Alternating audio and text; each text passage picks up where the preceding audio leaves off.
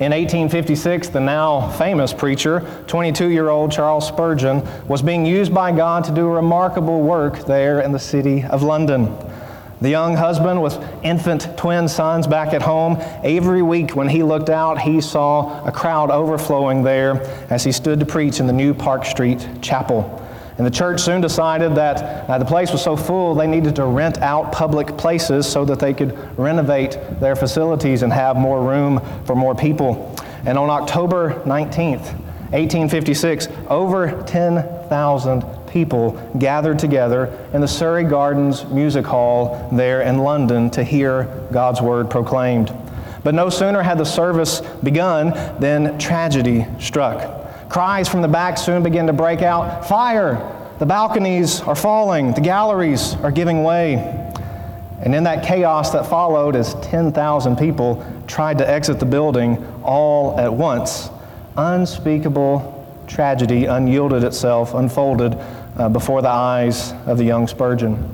He watched as people trampled one another as they were trying to safely make an exit. When it was all said and done, seven people had died. An even larger number of people were in critical condition, uh, with 28 of them in critical condition, many more even injured. And the sorrow was almost too much for the young preacher. He almost never preached again. For days he was inconsolable. He couldn't stop weeping. He had watched the panic unfold before his very eyes as he tried to give the direction from the platform. He felt the weight of it all on his shoulders. But even worse, the newspapers were blaming him for all that had happened. How could he dare to preach to that many people at one time? What an ego, what pride. That's what they were saying. But here's what's worst of all there was no fire. It was all a lie. They were never quite sure where that lie came from.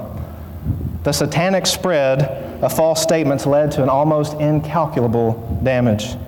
The church was rocked, lives were lost, and people were wounded, all because of a lie. Well, word has reached Paul that there's a lie spreading in the church at Thessalonica. It was rocking the church, it was causing almost incalculable damage. People are being wounded, and he wasn't quite sure where the lie was coming from. But Paul writes to his beloved church and to us as well that he might have clarity, that we might have clarity in times of confusion and comfort in times of chaos. So if you found your place in God's word in 2 Thessalonians chapter 2, would you stand for the reading of God's word?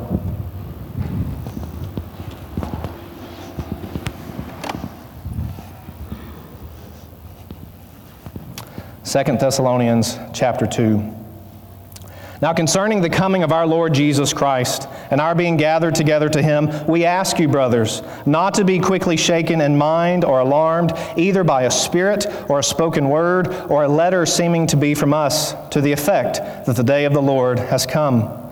Let no one deceive you in any way, for that day will not come unless the rebellion comes first and the man of lawlessness is revealed, the son of destruction, who opposes and exalts himself against every so called God or object of worship, so that he takes his seat in the temple of God, proclaiming himself to be God.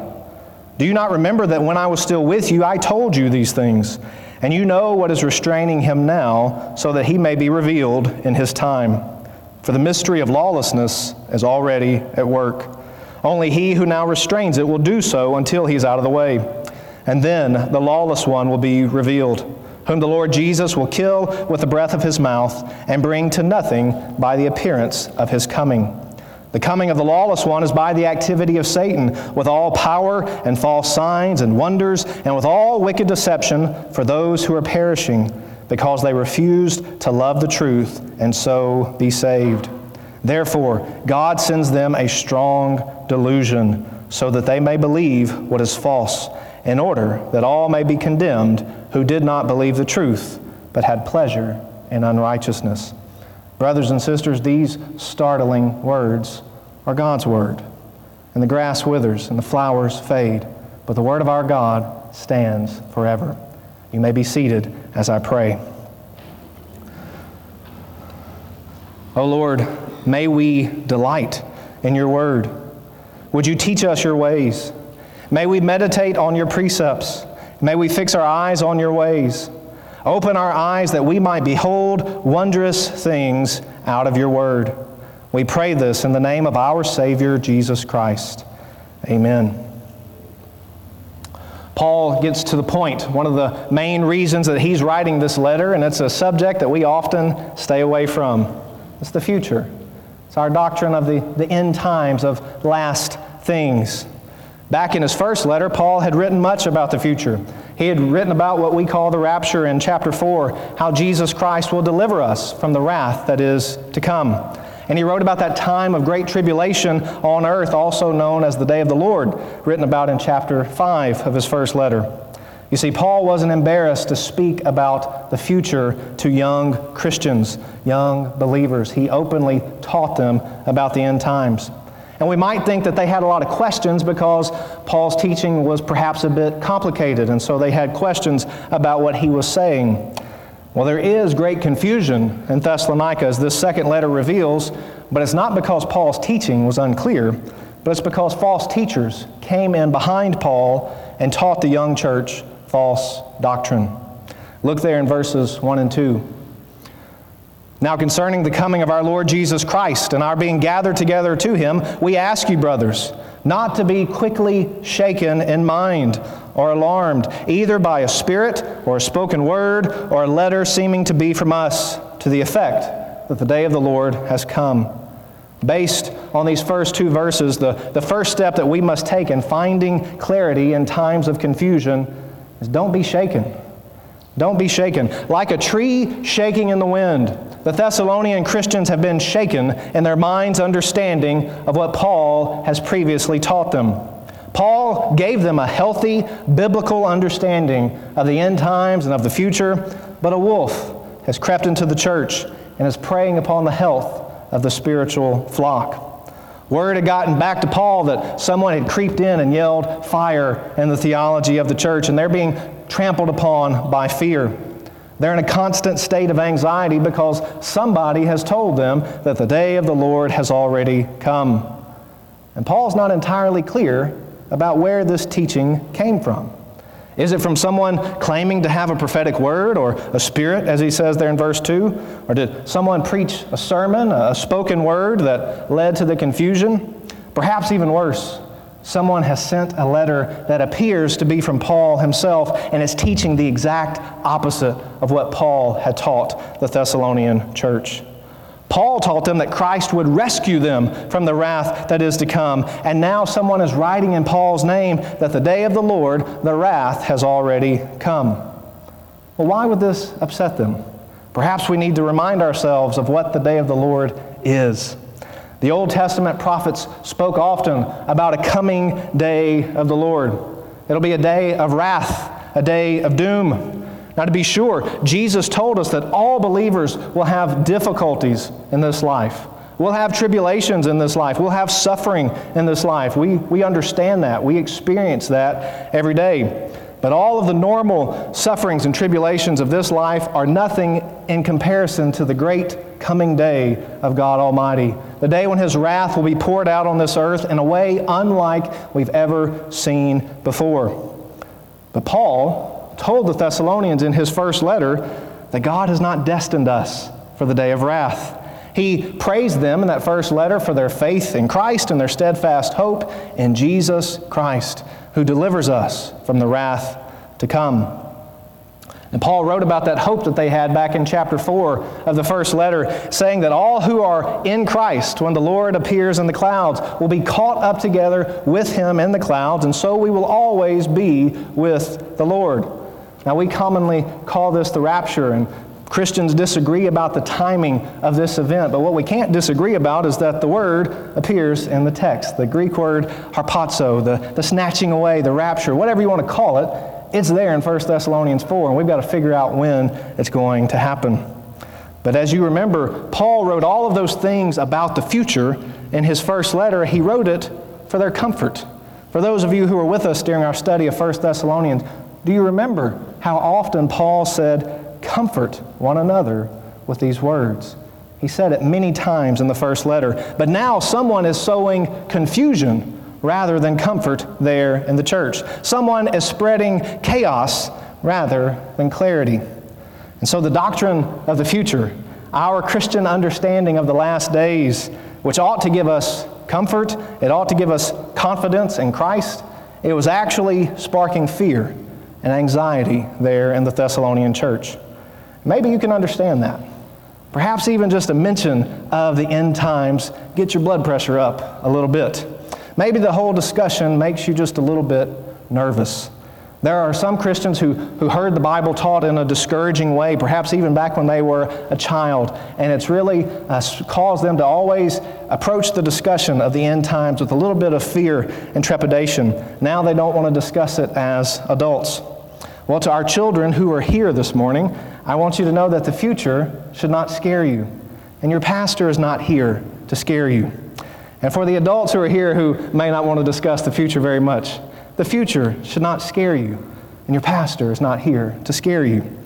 Yes, there will be dark, difficult days ahead. Go read 2 Timothy chapter 3.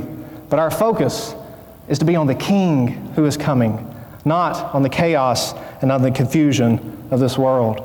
And so the first step that we must take in finding comfort and clarity is simply not be shaken. Don't be shaken. Well, that's easier said than done. Can we all agree with that? So Paul keeps going. He gives us more. Don't be shaken, verses 1 and 2, but also verses 3 and 4. Don't be deceived. Don't be deceived. You see, being shaken and stirred up into an anxious state, that's, that's bad enough. But to be deceived about the day of the Lord, that's even worse. Worse, to be duped and misled into believing that the day of the Lord has actually already taken place, that it's actually already come, that would be far worse. And so Paul exhorts them don't be deceived. Look at verse 3 and following. Let no one deceive you in any way, for that day will not come unless the rebellion comes first and the man of lawlessness is revealed, the son of destruction. Now, the Thessalonians should not be deceived because there's at least two events that must take place before the coming day of the Lord. Paul's going to show them that these things haven't taken place yet, so therefore they shouldn't be upset. They shouldn't be anxious. He says, The day will not come unless the rebellion comes first. What is the rebellion? Or the apostasy? Or the falling away, as the King James expresses it. Paul is saying there will be an intentional abandoning of the faith that was once professed. There will be a great falling away from the day of the Lord. Well, what is this falling away going to look like? Well, it hasn't happened yet, so we don't exactly know. You can look all throughout church history, and I can show you through the graveyards of church history are littered with the bones of those who fell away from the faith that they once professed. They once proclaimed the true gospel of Jesus Christ, but they fell away from the gospel that they once held dear. The history of the entire Roman Catholic Church could be labeled falling away. Entire denominations have fallen away from the faith that they once preached and they once proclaimed. It's far too common now to hear Christian celebrities tell their deconversion story, which is a complete abandonment of the faith once for all delivered to the saints. They've become apostates and they've fallen away from the faith. But again, the Bible tells us that this will happen all throughout the history of the church. There will be many people who have the appearance of godliness but deny its power. Again, 2 Timothy but Paul is saying here that the day will not come unless the rebellion comes first, not just a rebellion. He's looking to a specific event in the future, the falling away, the apostasy. Unless that comes first, not just any falling away, not just any old apostasy, there's a particular, specific rebellion that's coming in the future. And it seems to be connected with this man of lawlessness. This man of lawlessness. So don't be deceived. Because the day of the Lord will not come unless the rebellion comes first and the man of lawlessness is revealed. The man of sin, the man, the son of perdition. He's called lots of names in the Bible, but you most likely probably refer to him often as the Antichrist. The Antichrist. And we get that language from the Apostle John. That's the language that John uses in his letters and in the book of Revelation. But Paul never calls him the Antichrist. He calls this the man of lawlessness, the man of sin. John warned us that even as the Antichrist is coming, there are many Antichrists already here. And in the same way, Paul warned us that there are many evil, lawless, sinful people. But he said there's coming a day when one particular, specific, real human being, the man of lawlessness, the son of destruction, will be revealed or unveiled.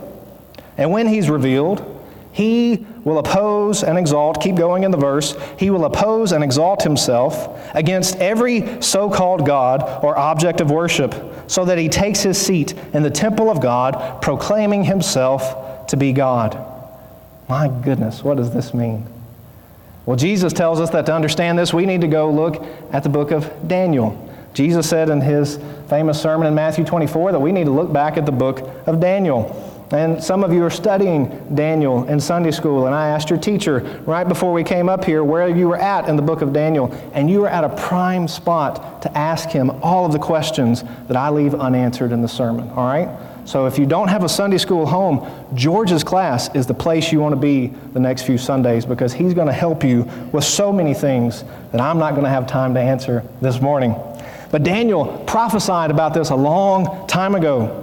And according to Daniel, this world leader who's coming, he will demand ultimate allegiance as if he is God above all else. This satanic Antichrist, he will desecrate the holy temple of God. That's what Daniel tells us. Do you have more questions about all of this? I certainly do. But we dare not begin to examine the individual leaves on the tree before we see the big forest, the portrait that Paul is painting for us. Remember the big idea, what he's trying to tell us. We can have clarity even in times of confusion.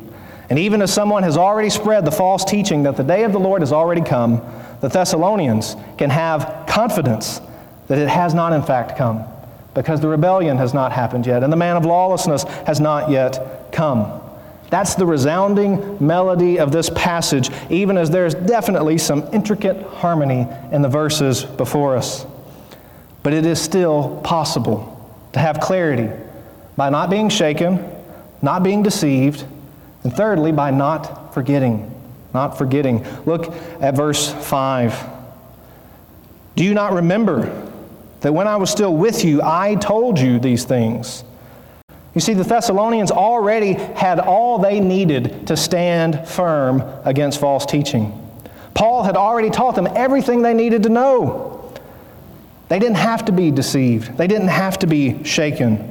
In fact, Paul is a bit shocked that they've so easily fallen prey to this false teacher. Do you not remember that when I was still with you, I told you these things? Now, in verse 6, Paul starts reminding them of some of the things that he taught them when he was there with them in person. Things that should have fortified them against these peddlers of false doctrine.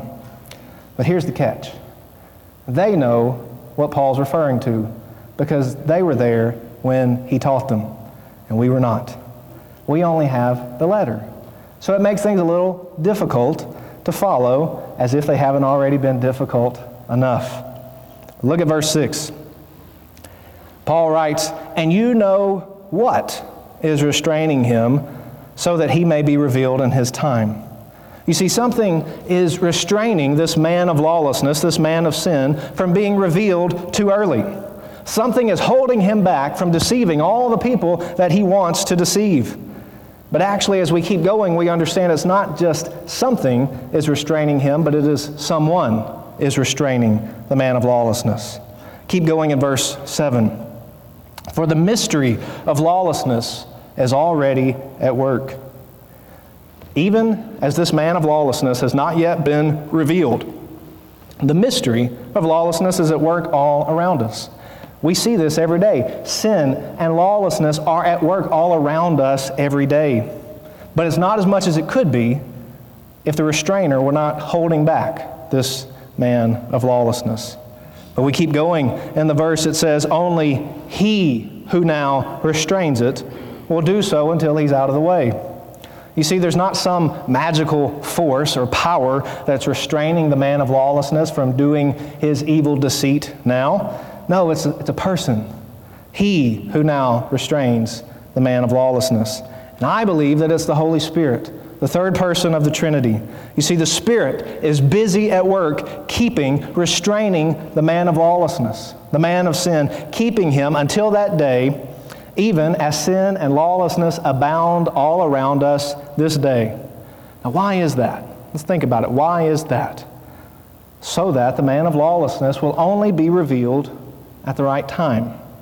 At the right time. Think back over Jesus' earthly ministry. How many times there were opportunities for the table of events to have been sped up a little bit?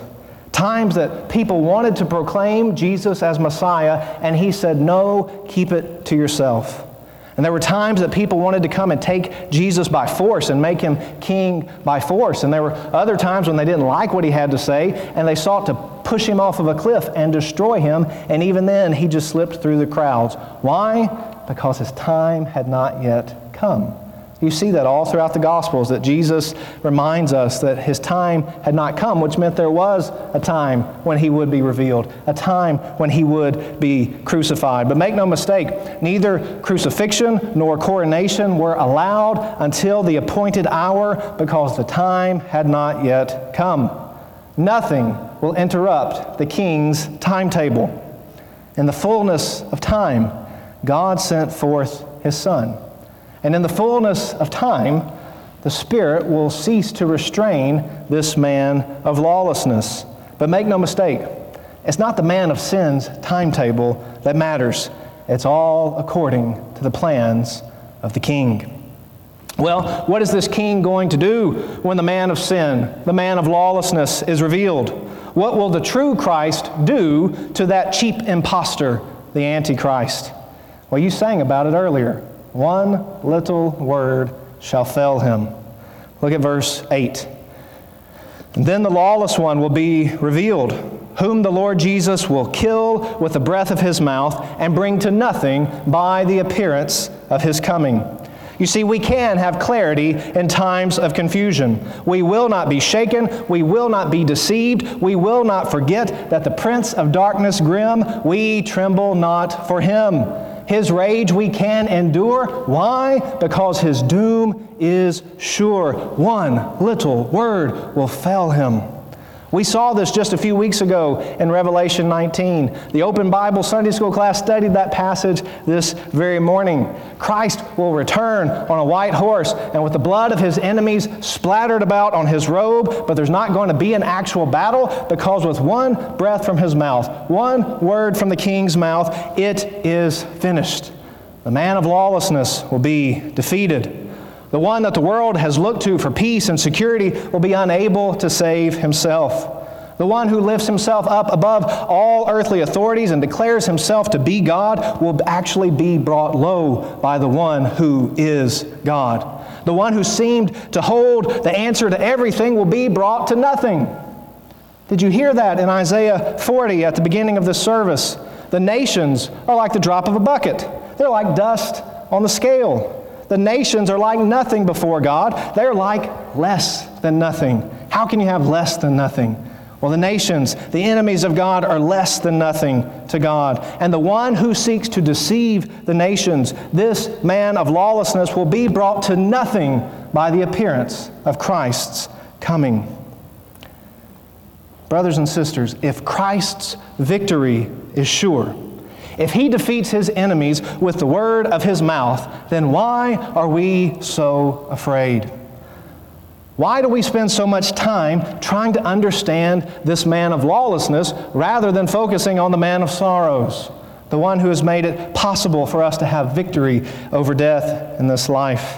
Why do we get so afraid of the, of the movement and the saber rattling of nations, the nations that are nothing before our great God? You see, when we focus on Christ and the victory of his coming, then we don't have to be shaken. We won't be deceived. We won't forget the truth that we already know. We don't have to know every detail of the end times because we know everything that God wants us to know. And this gives us a good moment to, to pause and to think about how we read our Bibles. So often we come to our Bibles asking the questions that God is not trying to answer. There's a lot of questions that we have about this passage. And we could take lots of time and try to piece the parts of Scripture together and try to get a pretty good, educated guess about what Paul is referring to here in this passage. We could, we could do a whole sermon about uh, the Antichrist and, and what the Bible says about that as a whole. But Paul is building off of his teaching while he was there in Thessalonica, and we weren't there for that. So we don't know what he told them, everything he told them about the restrainer. We don't know everything that he told them about the man of lawlessness and the falling away. Did he give them a timeline? A chart? Maybe an alliterated outline? I'm convinced that when the Thessalonian church received this letter, they knew exactly what he was talking about. We don't.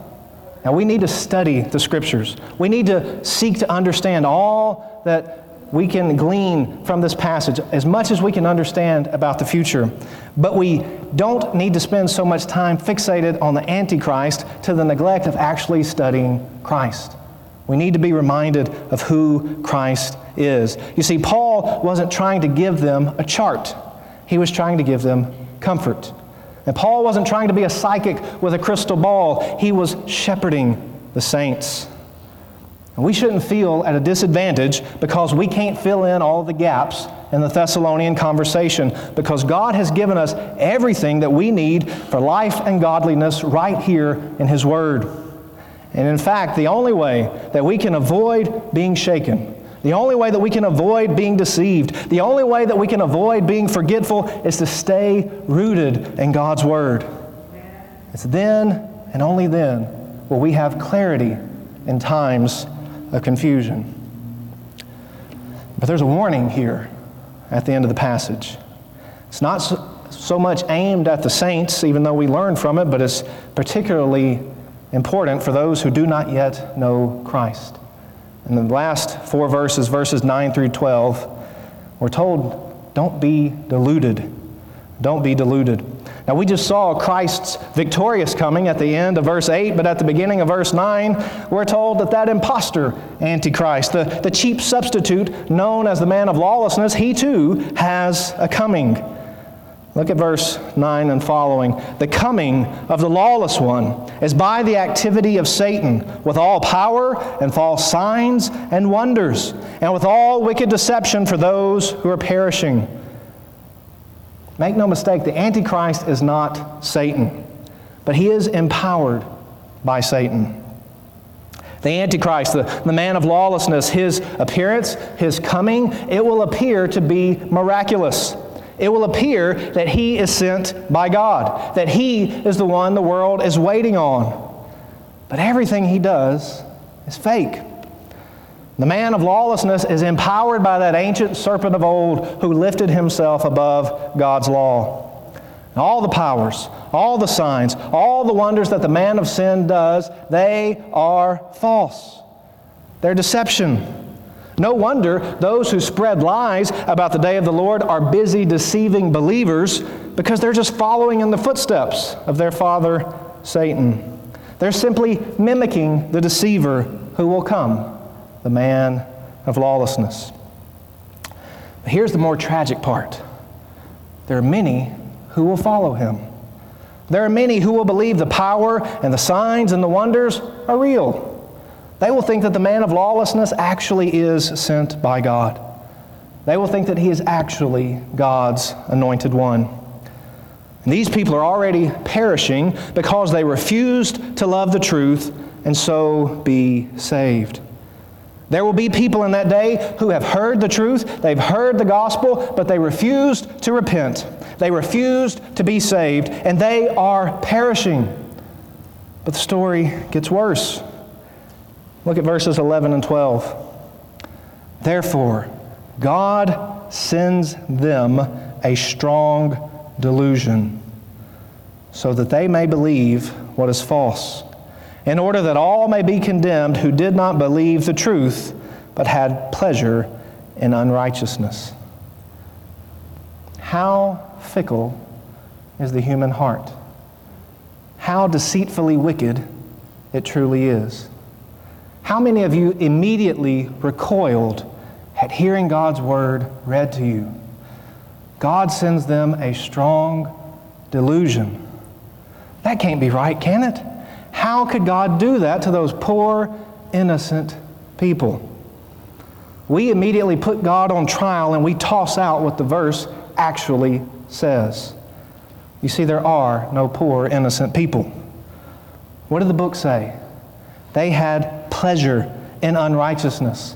They refused to believe the truth. They refused to be saved. They saw the work of the Antichrist and they proclaimed that this was truly the work of God. These are not poor, innocent people. God righteously seals them in their unbelief, just like Pharaoh in Egypt. You remember over and over, Pharaoh hardened his heart until eventually God hardened Pharaoh's heart. And there will be people on that day who have refused to believe and refused to believe and refused to believe until God sends them a strong delusion and seals them in their unbelief. God is holy and just, and He can use even the deception of the Antichrist as an instrument of His perfect judgment. So, dear friend, if you're here today and you recognize that you are not in Christ, stop playing games. Just because we're not in the day of the Lord now doesn't mean that God is any less just today. He is no less holy today than He will be on that day. You have heard the gospel. You hear the call to repent. Turn from your sins and trust Christ today.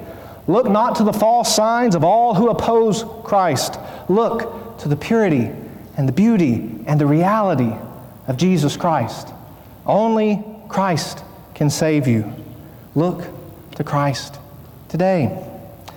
Ah, but dear saint, you have no need to fear the judgment of Christ. You're not striving and straining to save yourself. Nothing in our hands we bring, simply to His cross we cling. And by the glory of Christ's cross, his resurrection, we do not fear the day of the Lord. We do not fear the chaos and the confusion of this world. I assume that most of you did not wake up this morning afraid that you had missed the day of the Lord. I assume that most of you are not losing sleep over the identity of the man of lawlessness. But many of you woke up afraid of something of chaos, of confusion that's your life. That's your world. That's not just your world, that's your address. Many of you are stricken by fear, afraid about that test result that you're waiting to get back, fearful about finances, worried about the outcome of an election. And when you get done worrying about one thing, you're afraid that you won't have something else to worry about when that one is done being worried about. Our world is marked by fear. Are you? Are you? You see, if Christ, with just the breath of his mouth, will bring to nothing the man of lawlessness, the Antichrist himself, what do you have to fear? No, dear saint, don't be afraid. Look to Christ today. May it be so. And let's pray. Our gracious God, we tremble before your word. Your justice and your righteousness and your splendor overwhelm the strongest among us. May we take refuge in you. May we truly know that the only thing that stands between us and your righteous judgment is Christ. Father, we seek comfort and strength through your Son, Jesus Christ. May your Spirit, who now restrains the man of lawlessness, also restrain our every desire for sin. And may your Spirit continue to make us more like Jesus Christ. May your Spirit do his saving work by drawing people even now to your Son in repentance and faith. For your glory we pray, our Father. It's in the triune name of our God we pray. Amen.